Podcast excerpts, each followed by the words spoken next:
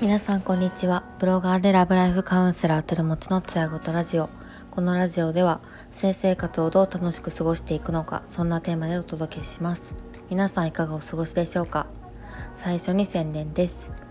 2022年3月19日の土曜日に SDGs Day というイベントが兵庫県神戸市で行われます。えっと、私もそれに登壇するのですが、私以外にも、あの、すごくユニークで、あの、未来を考えた素晴らしい起業家の方々が、あと、ピッチを行います。私もピッチするんですが、あの、音楽っていうところで演奏もいろいろあるので、あの、まあ、演奏とピッチが交互にあるっていう、すごく変わって楽しいイベントなので、まあ、ぜひあの遊びに来ていただけたらなというふうに思います。よろしくお願いします。今回はですね膣の締まりが悪くなった時どうするかっていうお話をしていこうかなと思っております。私自身ですねの高校時代にチアダンスを部活でやってたんですけど、まあ、それの影響なのかやっぱり足をバッてこう勢いよく上げるっていう動作があるので、まあ、膣のこう骨盤底筋っていう筋肉があるんですけどそこがこう伸びてしまってあのお風呂のお湯とかがこう中に入って膣の中に入ってしまってお風呂上がりにこう外にドバッと出てしまうみたいな現象に悩んだことがありました。あのそれそれのこう症状が当時はあのまあ、その骨盤底筋が緩んでしまったからとかチアダンスをやってたからっていうことをあの気づかなかったんですけど、まあ、今になってああれはダンスをやってて緩んだのがあのこう何て言ったらいいんですかね。えーと、お湯が入ってしまう原因になっていたんだなってことをあの気づいたので それを 共有したいなっていうのと、まあ、実際に膣トレっていうのをやってみた中で、まあ、そのこうお湯が入る現象が改善したっていうところも含めて、まあ、やり方と、まあ、どんないいことがあったのかっていうお話を共有できたらなと思っております。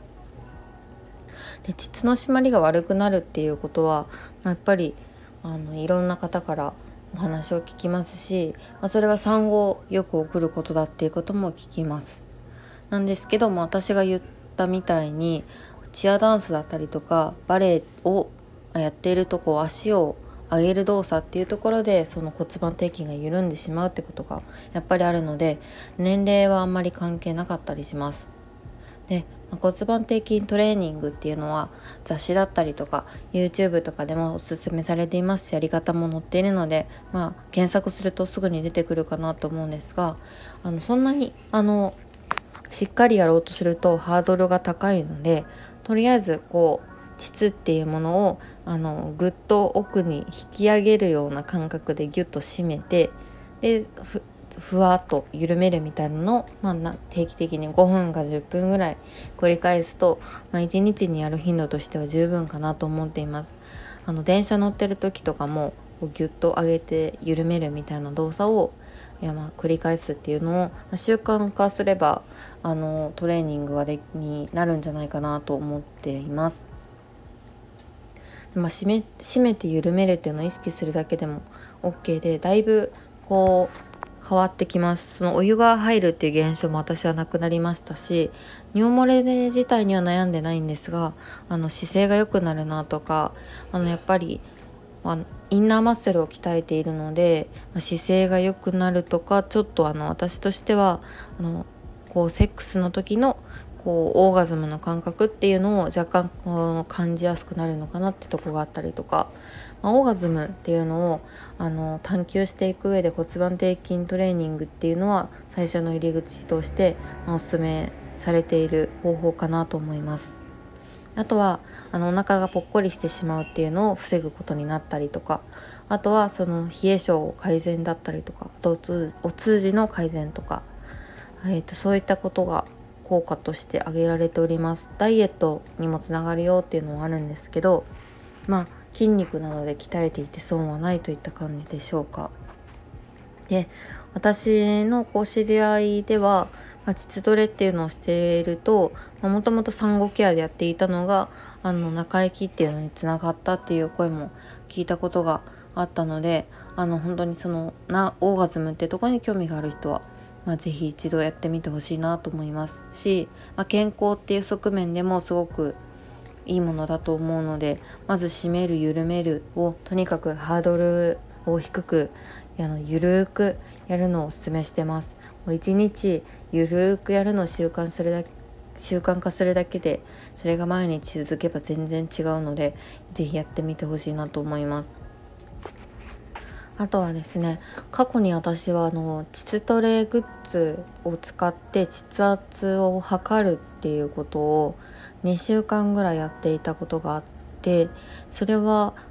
まあ、いわゆるバイブレーターみたいなものを自分の膣の中に入れてで膣圧をのアプリにこう表示してくれるっていうデバイスだったんですけどあれを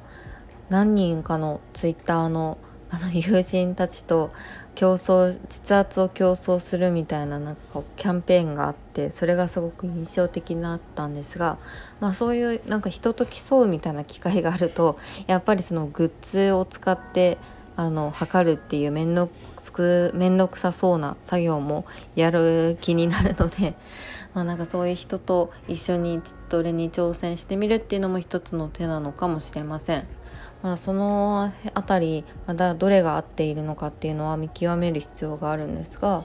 まあ、その自主的なトレーニングが合わない人は、まあ、トレーニンググッズっていうのを買ってこれを使わなきゃもったいないっていう気持ちがモチベーションになる可能性もあります。やっぱりこう自分の体の状態が可視化されるっていうのはモチベーションにすぐつながるかなと思うのであのこういったいろんなアイテムが増えていくのは面白いと思いますしあのイギリスのエルビーっていうデバイスとかだと、まあ、2万ぐらいするのであの安い あの買い物ではないんですけどでもその分なんかこう膣トレが